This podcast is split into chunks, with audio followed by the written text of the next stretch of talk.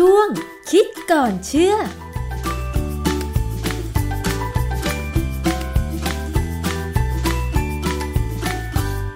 บกันในช่วงคิดก่อนเชื่อกับดรแก้วกังสดานนภัยนักพิษวิทยากับดิฉันชนาทิพไพรพงษ์เช่นเคยค่ะ วันนี้เราจะมาคุยกันต่อเกี่ยวกับเรื่องของรูปแบบการฉีดวัคซีน เรามีวัคซีนโควิด -19 แตกต่างกันมีหลายชนิดนะคะ ไม่ว่าจะเป็นวัคซีนชนิดเชื้อตายviral vector โปรตีน subunit หรือว่า mRNA เราไปฟังเรื่องนี้จากอาจารย์แก้วค่ะ อาจารย์คะ เรื่องของวัคซีนแต่ละชนิด มันมีผลต่อระดับประเภทภูมิคุ้มกันของเราอย่างไรบ้างคะอาจารย์ คือความจริงข้อมูลในตรงนี้เนี่ยนะ ผมยังไม่เห็นข้อมูลชัดเจนแบบจะๆเลยว่าจะต้องยอมรับนะ เพราะว่ามันเป็นเรื่องที่ค่อนข้างจะใหม่ แล้วก็ คือถ้าเป็นวัคซีนเชื้อตายเนี่ยของเก่ามันเก่ามานานแล้ว แล้วผมก็เชื่อว่าวัคซีนเชื้อตายเนี่ยกระตุ้นระบบภูมิคุ้มกันทุกอย่างได้ แล้วก็กระตุ้นให้อยู่ได้ยาวนานนะยกเว้นแต่ว่าวัคซีนเชื้อตายนั้นถ้าทำมาไม่ดีก็อาจจะได้ผลไม่ดี แต่ถ้าเป็นวัคซีนเชื้อตายที่ทำได้ดีๆ เนี่ยภูมิมันจะขึ้นช้า แต่มันก็คงจะลงช้าแล้วมันก็อาจจะอยู่ยาว อย่างกรณีของอย่างวัคซีน BCG เนี่ยเป็นวัคซีนโบราณมากเลยอะแล้วมันก็ใช้ได้ดีนะฮะ ถ้าเป็นวัคซีนอย่าง mRNA เนี่ยค่อนข้างใหม่ คนก็ยังกังวลอยู่ว่าเอ๊ะมันจะอยู่ได้นานไม่ได้นาน ก็มีมีหมอท่านหนึ่งนะให้สัมภาษณ์ทางหนังสือพิมพ์นะว่า ระบบภูมิคุ้มกันเราเนี่ย มันจะมีเซลล์อยู่สองกลุ่ม คือเม็ดเลือดขาวที่เป็น B เซลล์กับ T เซลล์ B เซลล์เนี่ยจะจัดการเชื้อต่างๆ โดยการสร้างแอนติบอดีออกมาจับเชื้อทำให้เชื้อไม่สามารถเข้าไปก่อเรื่องในเซลล์ทำให้เซลล์ไม่ติดเชื้อนะ วัคซีน mRNA เนี่ยจะทำงานแบบนี้ได้ดี ซึ่งอันนี้ผมเห็นด้วยนะ ว่า mRNA เพราะว่ามันเป็นวัคซีนที่มุ่งเฉพาะตรงนี้เลย ว่าจะให้มีแอนติบอดีออกมาเร็ว แต่ว่าหมอเขาบอกว่าวัคซีนเชื้อตายทำงานตรงส่วนนี้ได้ดี ผมเข้าใจว่าหมอเขาคงบอกว่ามันทำให้เกิดแอนติบอดีได้ดีด้วย และจริง ๆ แล้วเนี่ยวัคซีนชัดตายในความรู้สึกผมเนี่ยก็ทำให้เกิด T เซลล์ด้วยนะคือ T เซลล์เนี่ยมีหน้าที่แบบที่ว่า เป็นเซลล์ที่พอเห็นเชื้อปั๊บจะเข้าไปจัดการสู้เลยเขาจะมีวิธีการสู้หลายแบบนะฮะอาจจะมีการปล่อยอนุมูลอิสระไปสู้ด้วยก็ได้นะฮะหรือว่ามีการที่จะไปชวนแอนติบอดีมาจัดการก็ได้ ประเด็นคือ หมอเขาบอกว่าวัคซีน viral vector เนี่ยช่วยทำให้เกิด T เซลล์ได้ดี ผมก็มานั่งนึกว่าเอ๊วัคซีน viral vector viral vector เนี่ยมันหลักเนี่ยเขาจะเป็นตัวกระตุ้นการสร้างอย่าง spike protein ออกมา ใช่ไหมอย่างที่เรามีฉีดอยู่ตอนเนี้ย viral vector เนี่ยก็กระตุ้น spike protein เหมือนกันแต่ว่ากระตุ้นช้ากว่า mRNA นะฮะแต่ก็พอไปดูข้อมูลนิดหนึ่งก็พบว่าเออจริง ๆ แล้ว viral vector เนี่ยมีหลายชนิด ถ้าเป็นตัวหนึ่งยกตัวอย่างนะ ชื่อ AD5N AD5N เนี่ยเป็น viral vector เป็น adenovirus ที่กระตุ้นให้มีการสร้างโปรตีนเปลือก หรือ capsid viral capsid นะของ SARS-CoV-2 ได้เนี่ย คำว่า N ที่ผมพูดเนี่ยหมายถึง nucleocapsid อันนี้เป็น viral vector แบบที่เราไม่ได้ฉีดในบ้านเรานะบ้านบ้านเราได้ฉีด AD5S AD5S ก็คืออะดีโนไวรัสที่ให้ด้วยพันธุกรรมสร้างสไปค์โปรตีน ตัว S คือ spike protein ส่วน N นี่คือ nucleocapsid ซึ่งทำหน้าที่ต่างกัน คือถ้าเป็น S เนี่ยก็ทำหน้าที่แบบ ค่อนข้างจะแคบหน่อยคือกระตุ้นแอนติบอดีแต่ถ้า N เนี่ยสร้างไอ้ nucleocapsid เนี่ยผมว่ามันกระตุ้นยาวกระตุ้นกว้างมากเลย เพราะว่ามันคือเหมือนเปลือกของไวรัสทั้งหมดใช่ไหมเพราะฉะนั้นเนี่ยก็เป็น T เซลล์หรือ B เซลล์คราวนี้ก็บอกว่ามีโรงเรียนแพทย์อย่างน้อย 4 แห่งตอนนี้ที่กำลังทำการศึกษาวัคซีนไขว้กันแต่ละคู่ คือไอ้การไขว้เนี่ยเขาคงเขาก็พยายามไขว้แบบ ผลมันออกมาเห็นชัดๆว่ามันเป็นยังไง คือความจริงเวลาเขาไขว้วัคซีนเนี่ยเพราะว่าสิ่งหนึ่งที่เขาอยากเห็นก็คือ อยากดูผลที่เป็นในลักษณะที่เราเรียกว่า synergism synergism คือผลที่ได้ออกมาเนี่ยไม่ใช่หนึ่งบวกหนึ่งเป็นสองมันหนึ่งบวกหนึ่งเป็นสิบคือภูมิคุ้มกันถ้าเราไข้เนี่ยคือหมายความว่าวัคซีนเข็มหนึ่งเป็นแบบหนึ่งวัคซีนเข็มสองเป็นอีกแบบหนึ่งเนี่ยผลที่ได้มันออกมาควรจะสูงกว่าผลบวก คือเป็นผลที่สูงกว่าปกติ ซึ่งถามว่ามันดีไหมในแง่การป้องกันของคนที่จะเข้าไปอยู่ในบริเวณเสี่ยงจะติดเชื้อเนี่ยมันดีแน่ค่ะ แต่ถ้าเป็นคนธรรมดาอยู่บ้านไม่ค่อยได้เจอใคร แล้วไปฉีดวัคซีนไข้แล้วผลของภูมิต้านทานมันขึ้นสูงเนี่ย ร่างกายเหนื่อยนะค่ะ ร่างกายมันเหนื่อยที่ต้องสร้างอะไรก็ไม่รู้ออกมาเพิ่มในเลือด แล้วได้ใช้ไหมก็ไม่ได้ใช้พอไม่ได้ใช้ทำไง ก็ต้องเหนื่อยที่จะทำลายมัน ไม่เป็นผลดีกับร่างกายใช่ไหมอาจารย์ ฉีดวัคซีนเนี่ยไม่สบายมันถึงไม่สบายกันไงนะเราถึงมีอาการไม่ดี แต่ว่าถ้ามันคุ้มที่จะต้องลงทุนนะมันก็ควรจะฉีดใช่ไหมผมไม่ได้บอกว่าฉีดวัคซีนไม่ดีนะค่ะแต่ว่าถ้าฉีดแล้วไม่คุ้มอย่างบางคนบอกไปเอาต้องสี่เข็มห้าเข็มบางคนจะพยายามต่อไปเนี่ยเพราะว่าถ้าเขาเป็นคนที่ต้องไปเสี่ยงอะคุ้มแต่ถ้าเขาไม่ได้เสี่ยงอะหกสิบเจ็ดสิบแล้วเนี่ยนะพยายามอย่าไปไหนมากนัก ก็คงไม่ไม่น่ากลัวเท่าไหร่ ในกรณีของวัคซีนเข็มสามเนี่ยในทางทฤษฎีเนี่ยส่วนใหญ่ควรจะกระตุ้น T เซลล์ แล้วจริงๆ แล้วควรจะกระตุ้นให้ Memory Cell มันออกมาแล้วมากๆนะค่ะ Memory Cell เนี่ยคือสิ่งที่การระบบการฉีดวัคซีนเนี่ยต้องการทใครจะไปรู้ว่าเราจะไปฉีดสร้างภูมิคุ้มกัน แล้วก็ไม่ได้ทำอะไร แต่ถ้าเรามีระบบภูมิคุ้มกันที่ยังไม่ต้องทำอะไรนะ ให้เขารออยู่เฉยๆ แล้วพอไปเจอเชื้อที่มันเข้ามาเนี่ย Memory Cell เรารีบออกมาสู้ อย่างเงี้ยคุ้ม นะอืมฉีดวัคซีนแล้วคุ้มมากเลยค่ะนะฮะอาจารย์แล้วอย่างกรณีที่ฉีดวัคซีนแต่ละประเภท แต่ละชนิดที่ไปกระตุ้นแอนติบอดีแอนติบอดีเนี่ยจะอยู่ในร่างกายของเราเนี่ยหลังจากที่ได้รับวัคซีนนานเท่าไหร่คะอาจารย์ คือบางคนเนี่ยอาจจะตอบสนองไม่เหมือนกัน แต่ว่าระยะเวลาที่จะกระตุ้นแอนติบอดีเนี่ยค่ะอาจารย์มันจะขึ้นสูงได้ประมาณนานเท่าไหร่จะเท่ากันหรือไม่เท่ากันยังไงคะอาจารย์ ผมเคยไปอ่านหนังสืออยู่ตำราเนี่ยเขามีแจกอยู่ใน ในอินเทอร์เน็ตแล้วนะ เราสามารถไปโหลดมาอ่านได้นี่ได้เลยเนี่ยนะตำราเล่มหนึ่งเอาง่ายๆเขาเขียนปี 2010 เนี่ย Atlas in Immunity นะเขาบอกว่าแอนติบอดีส่วนใหญ่จะอยู่ประมาณ 22 ถึง 24 วัน ก็จะหายไปครึ่งหนึ่งค่ะก็คือว่าเป็น half-life หรือว่าครึ่งชีวิตเนี่ยจะประมาณ 21 วันบางเล่มบอกอย่างนี้นะค่ะเพราะฉะนั้นเออเราฉีดไปแล้วพอเกิน 21 วันปั๊บเนี่ยแอนติบอดีจะเริ่มตก อาจจะต้องรอสักประมาณ 40 วันหรือ 50 วัน แล้วก็อาจจะต้อง boost ต้องต้องไปฉีดเข็มต่อไปเพื่อให้มันขึ้น แต่คำถามว่าถ้าในช่วงที่แอนติบอดีขึ้นแล้วตกเนี่ยเราไม่ได้เจออะไรเลย เราต้องถามตัวเองว่าเราจำเป็นต้องไปฉีดอีกไหมที่จะให้มันขึ้นมาอือฮึโอเค ถ้าสมมติว่าฉลากวัคซีนเขาบอกให้ฉีดสองเข็ม เข็มสองเนี่ยจริง ๆ ผมว่าเขาต้องการจะกระตุ้นให้มี memory cell มากกว่าอ๋อที่จะรอช่วย คือส่วนใหญ่เนี่ยไม่แทบจะไม่มีวัควัคซีนยี่ห้อไหนบอกว่า ให้ฉีดสามเข็ม แต่ตอนนี้กำลังจะเริ่มมีวัคซีนของอินเดียนะที่เป็นวัคซีนแบบใหม่ซึ่งผมจะพูดอีกวันหนึ่งค่ะเป็นวัคซีนแบบที่ไม่ใช่เข็มฉีดเขามีวิธีฉีดเข้าใต้ผิวหนังเนี่ย อันนี้ต้องใช้สามเข็ม เพราะฉะนั้นเนี่ยเรื่องของการฉีดวัคซีนไข้การฉีดวัคซีนบูสต์เข็มสามเนี่ยมันอยู่ที่ว่าผู้ที่ได้รับการฉีดเนี่ยอยู่ในสถานภาพแบบไหนต้องอือฮึเสี่ยงแค่ไหนค่ะถ้าไม่ได้ต้องเสี่ยงมากเลยเนี่ย เสียเวลาลงทุน ผมผมว่าอย่างนั้นนะค่ะแต่ว่าถ้าเป็นคนที่เสี่ยง คนขับรถเมย์อย่างเงี้ยเสี่ยงผมว่าต้องฉีดเข็มสามหรือต้องบูสต์ไปเรื่อยๆด้วยซ้ำนะเพราะว่าดูข่าวแล้วคนคนขับรถเมย์นี่เจอมาเรื่อยๆเดี๋ยวอีกเดี๋ยวกระเป๋ารถเมย์ด้วยอาจารย์ กระเป๋ารถเมย์เสี่ยงกว่าคนขับด้วยนะอาจารย์ เพราะว่าต้องเดินไปเก็บเสี่ยงมากค่ารถแต่ละคนแต่ละคนเขาเสี่ยงที่จะติดด้วยหนึ่งพอติดแล้วเขาก็เสี่ยงที่จะเป็นคนแพร่ด้วย ใช่ มันมันเป็นเรื่องน่ากลัวมากสำหรับคนที่ต้องขึ้นรถเมย์เลยอะเพราะฉะนั้นก็ควรจะพิจารณาให้พนักงานขับรถเมย์กระเป๋ารถเมย์หรือคนทำงานเกี่ยวกับบริการสาธารณะเนี่ยได้รับการบูสต์นะคะวัคซีนไปเรื่อยๆ ใช่ไหมอาจารย์ ผมถึงบอกไปว่า เราค่อนข้างจะมาผิดทางนิดหน่อยพอสมควรนั่นแหละ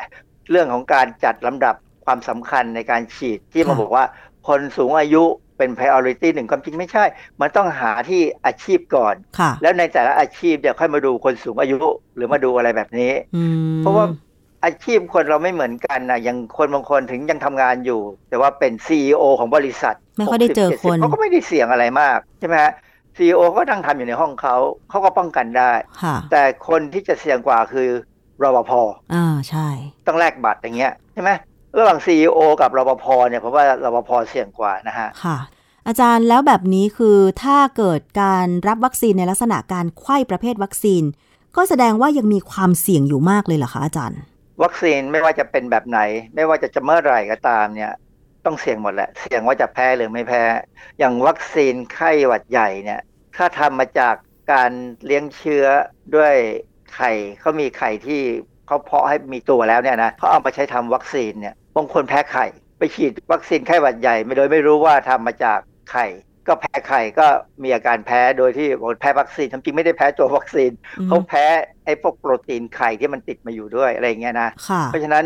ก็ต้องมีการทำเทคโนโลยีใหม่ ๆ ที่จะทำให้มีการแพ้น้อยลง คือการพัฒนาเนี่ยเขเขาพยายามพัฒนาเพื่อให้แพ้น้อยลงค่ะแต่ว่าในกรณีของวัคซีนโควิด -19 เนี่ยมันมีอาการแพ้หลายอย่าง ซึ่งในความเป็นจริงแล้ว เรายังอยู่ในขั้นการทดลองเท่านั้นเลย อาจารย์บทสรุปของคนที่ดูเหมือนว่าจะมีอาการแพ้ไม่ว่าจะเป็นในไทยหรือต่างประเทศเนี่ย โดยเฉพาะในไทยนะ เวลามีข่าวว่า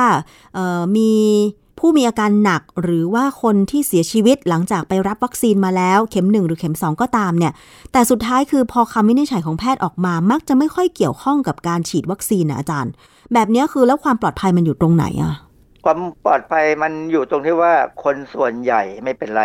คนส่วนน้อยเป็น คือในทางพิษวิทยาเนี่ยนะเราไม่เคยพูดคำว่า safety คำว่า safety ไม่อยู่ในวิชาพิษวิทยานะเหรอคะมีแต่คำว่าเสี่ยงคือ risk เท่านั้นเองค่ะคือเสี่ยงมากกับเสี่ยงน้อย เวลาเรากินอาหารเนี่ยมีสารเจือปนในอาหารเนี่ยซึ่งเขาบอกว่าเขาประเมินความปลอดภัยมาเนี่ยในความเป็นจริงไม่ใช่เลย เราไม่เคยประเมินความปลอดภัยอ๋อเหรอเราประเมินความเสี่ยง ว่ากินเท่านี้จะเสี่ยงเท่าไหร่ กินเท่านี้จะเสี่ยงเท่าไหร่ ซึ่งมันไม่เท่ากันอ๋อระดับความเสี่ยงมันจะเปลี่ยนไปตาม ปริมาณที่ได้รับสารค่ะนะฮะเพราะฉะนั้นเนี่ยในเรื่องของวัคซีนก็เช่นเดียวกัน เป็นเรื่องของความเสี่ยงมากหรือเสี่ยงน้อย ถ้าเสี่ยงน้อย คือถ้าวัคซีนเนี่ยมีการพัฒนาไปหลายปีแล้วเนี่ย ความเสี่ยงที่อาจจะเกิดขึ้นเนี่ยเขาจะรู้วิธีตั้งรับอ๋อนะจะไวมาก เช่น เป็นที่รู้กันว่าถ้าจะเสี่ยงแบบลักษณะอาการแพ้ แบบชนิดที่ว่าแพ้แล้วตายเลยเนี่ยนะเขาจะมีอิปิเนปรินซึ่งเป็นลักษณะคล้ายๆเข็มปากกาเนี่ย พอฉีดปั๊บเนี่ยคนไข้มีอาการไม่ดีเนี่ยหมอจะมีเลยพยาบาลจะมีเจ้าเข็มปากกาเนี่ยที่เป็นอิปิเนปรินเนี่ยปักเข้าไปที่ขาเลยค่ะพอปักปุ๊บเนี่ยไม่ถึงนาทีหายเลยอืมเป็นที่รู้ อันนี้คือลักษณะพันแน่ใจว่าวัคซีนเนี่ยทำให้เกิดอาการ anaphylactic แน่ๆเขาก็จะเตรียมยาต้านอาการไว้ แล้วก็ปักเลยในในคนไข้ที่มีปัญหาค่ะแต่คนส่วนใหญ่ไม่ได้มีปัญหาไง ก็เลยเป็นความเสี่ยงต่ำก็มีการฉีดวัคซีนมาเรื่อยๆแต่ของโควิด -19 เนี่ยเป็นวัคซีนที่กำลังศึกษาอยู่ เพราะฉะนั้นต้องยอมรับ มันก็มีการพยายามพัฒนา เช่น เราฉีดวัคซีนไข้ซึ่งก็หลายประเทศทำอยู่นะ แต่ตอนนี้ก็มีการฉีดวัคซีนคู่ คู่ยังซึ่งไงอันคะนี้เอาผสมกันเลย วัคซีนวัคซีนสองชนิดนะ แต่ว่าอาจจะเป็นประเภทเดียวกันจะเป็นสองชนิด คือเมื่อกี้ผมไม่ได้พูดถึงไอ้วัคซีนแบบ viral vector ตัวหนึ่งตัวหนึ่งไปแล้วว่า มันมี viral vector แบบที่เราเรียกว่า AD5S กับ AD5N ซึ่งไม่เหมือนกัน AD5S เนี่ยจะให้ spike protein จะเป็นตัวกระตุ้นการสร้าง spike protein แต่ถ้าเป็น AD5N จะกระตุ้นการสร้างเปลือกโปรตีนของไวรัสนะฮะ ก็มีงานศึกษาอันหนึ่งชื่อ combining spike and nucleocapsid based vaccine improves distal control of SARS-CoV-2 ในวารสาร Cell Reports ปี 2021 คืองานวิจัยเนี่ยเขาบอกว่าปกติช่วงเนี้ยในการทำวัคซีนเนี่ยนะส่วนใหญ่จะทำวัคซีนสู้ SARS-CoV-2 เนี่ยโดยการใช้หนามโปรตีนเป็นแอนติเจนเพียงอย่างเดียว ซึ่งก็จริง ๆ อย่างนั้นนะ เป็นเป็นแบบนั้นจริงค่ะๆคนเราไปมองที่ spike protein หรือหนามโปรตีนมัน แต่ว่าไม่มีข้อมูลเลยว่า ถ้ามีการรวมแอนติเจน ที่เป็นส่วนโปรตีนอื่นของไวรัส SARS-CoV คือทั้งทั้งตัวไวรัสเนี่ยนะค่ะเข้ามาด้วยกันเนี่ยภูมิคุ้มกันจะดีขึ้นหรือเปล่า ไม่ยังไม่มีใครทำค่ะเพราะฉะนั้นงานวิจัยเนี่ยเขาถึงทำเขาใช้ viral vector vaccine นะนะค่ะซึ่งมีลักษณะเหมือนกัน แต่ว่ากระตุ้นการสร้างโปรตีนออกมาเป็นแอนติเจนสำหรับกระตุ้นให้เกิดแอนติบอดีเนี่ยต่างกันอย่างที่บอกแล้วว่าถ้าเป็น AD5S เนี่ยกระตุ้นให้เกิด การสร้างแอนติบอดีสำหรับมาสู้กับสไปค์โปรตีน ถ้าเป็น AD5N จะกระตุ้นให้เกิดนิโครแคปซิดซึ่งจะไปกระตุ้นการสร้างแอนติบอดี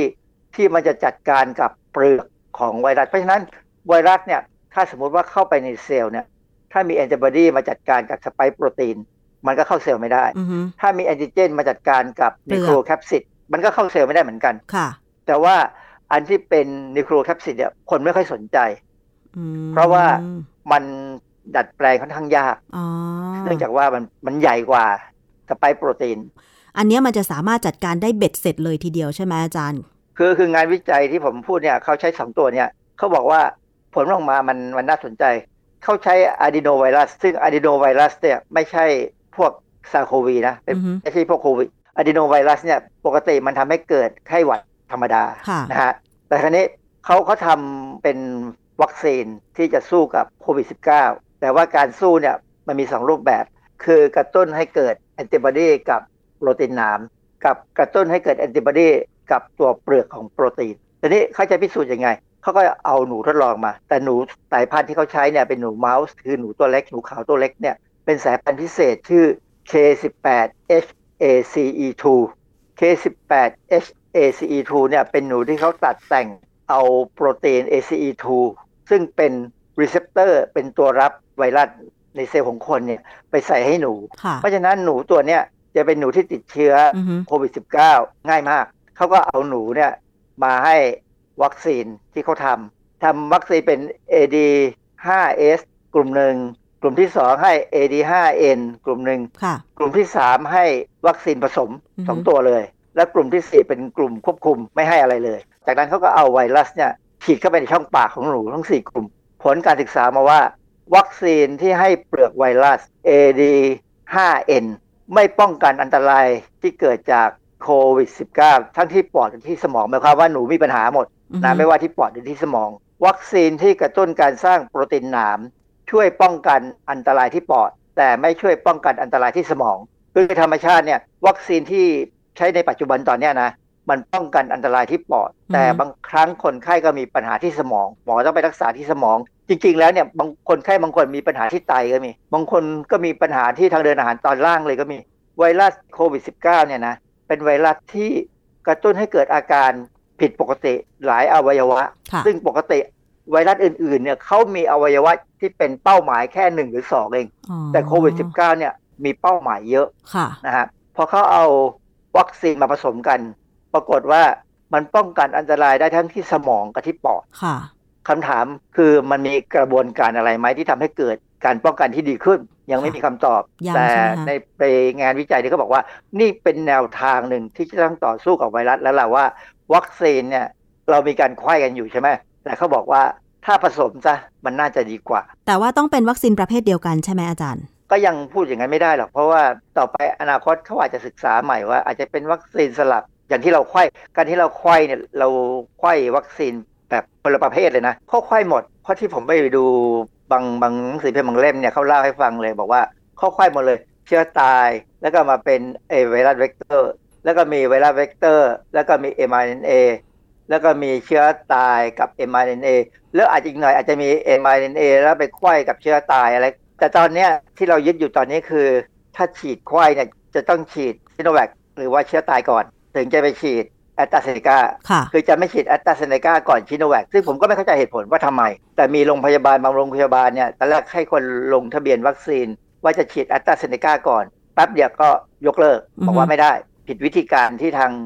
กระทรวงเขาแนะนำมา คือต้องฉีดเชื้อตายก่อน คือซิโนแวคก่อน แล้วถึงจะไปฉีดแอตตราเซเนกา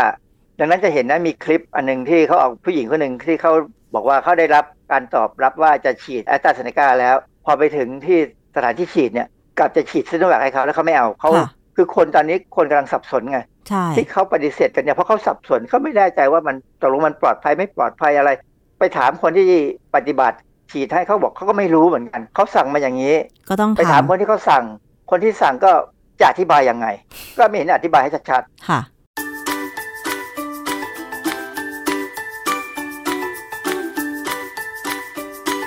ช่วงคิดก่อนเชื่อ